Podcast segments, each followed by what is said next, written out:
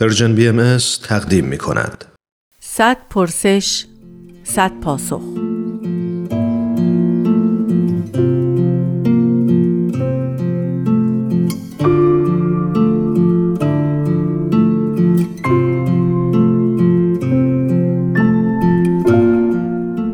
پرسش پنجاه و دوم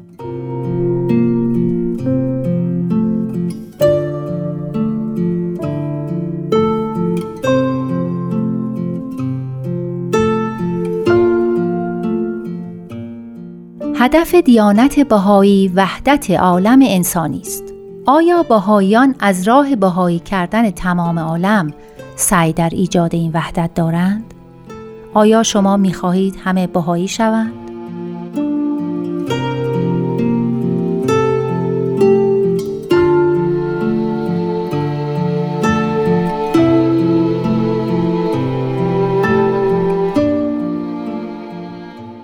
روز شما بخیر بنده وحید خورسندی هستم.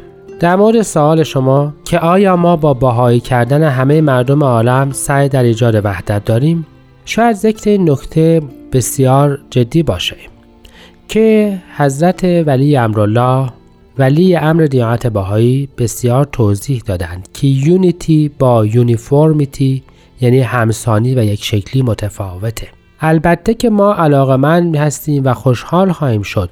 اگر همه مردمان عالم عظمت تعالیم دیانت بهایی رو بپذیرند و به این فضل الهی ایمان بیارند. اما ابدا این ضروری برای ایجاد وحدت عالم انسانی نیست. حضرت عبدالبها مثال می‌زنند که اگر در یک باغ زمینی مشترک و آفتابی مشترک و آبی مشترک باشه یعنی چیزی که در تعالیم باهای به نام وحدت آرا در امور عظیمه و وحدت مبدع و معاد راجع بهش صحبت میشه یعنی ما همه انسان هستیم در امور عظیمه با هم مشترکیم و در نهایت سعادت و خیر را می‌خواهیم. اگر چنین باشه بعد تمام تنوعها و اختلافات ظاهره باعث تکمیل و زیبایی و رشد بهتر میشه.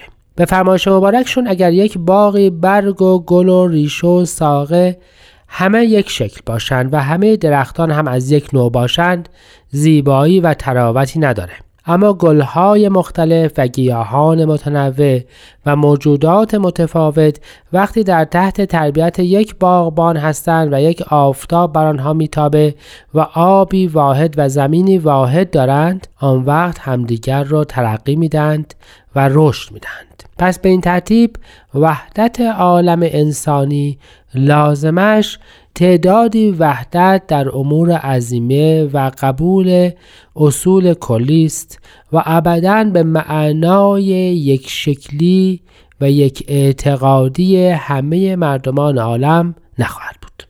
همه ادیان گذشته این دام رو در آن افتادند که برای ایجاد جامعه ایدئال خودشان فضل رو بر یکسانسازی افراد گذاشتند. اجبار افراد به ایمان اجبار افراد به اینکه یک نوع عقیده را قبول بکنند و حتی کار به اینجا بکشه که در آن عقیده واحد حتما قرائت خاصی از اون عقیده را بپذیرند بلای جان ادیان بوده. دیانت بهایی نمی‌خواهد که این مطلب رو دوباره تکرار بکند. چرا که اصرار در تحمیل دیانت اصرار در اینکه همه باید یک نوع عقیده داشته باشند دین رو به جای اینکه وسیله برای اتحاد بکنه به ابزاری برای اختلاف تبدیل می‌کنه. به این ترتیب